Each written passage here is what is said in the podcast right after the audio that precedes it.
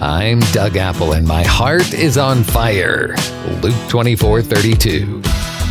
I'll walk you to your car. I need to ask you something. That's what the man said as he caught me leaving the church one day. He said, they've asked me to teach a class in a few weeks, and I was wanting to get your advice. I've been teaching adult Sunday school classes and Bible studies for over 30 years, so I should know a thing or two, right? He said, what is one piece of advice you would give me as I prepare for this class? Well, how would you answer that? There are many good answers, of course, but here's what I said. Like the Old Testament prophets, stand in the presence of God, then deliver his message to the people. Instead of thinking of creative ways to teach a Bible lesson, get alone with God, sanctify yourself to him, set yourself apart for him. This means get alone with God. Have a regular quiet time with just you and God and the Bible. Ask him to lead you and show you things while you read the scriptures. And part of sanctifying yourself to God is setting aside some things of this world. What things? You mean like sin? Of course, sin. You should repent of all sin and come clean with God, whether you're a Bible teacher or not. That's a given.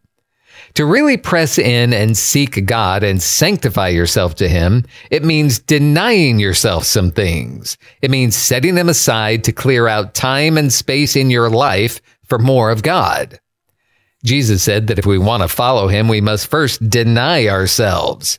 You could deny yourself watching TV. You can deny yourself social media, deny yourself secular music or books or whatever. And you can pray and ask God, Lord, how can I sanctify myself for you?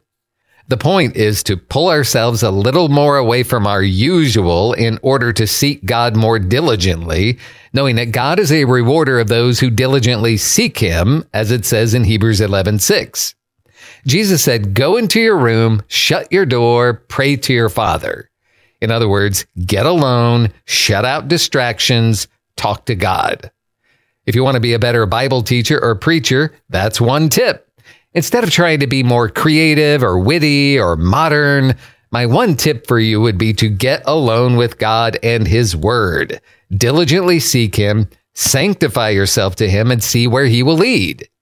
Then you'll be able to come out of your time with him with a calling, with an anointing, and what the old timers called an unction to speak God's word to God's people in the power of the Holy Spirit flowing through you.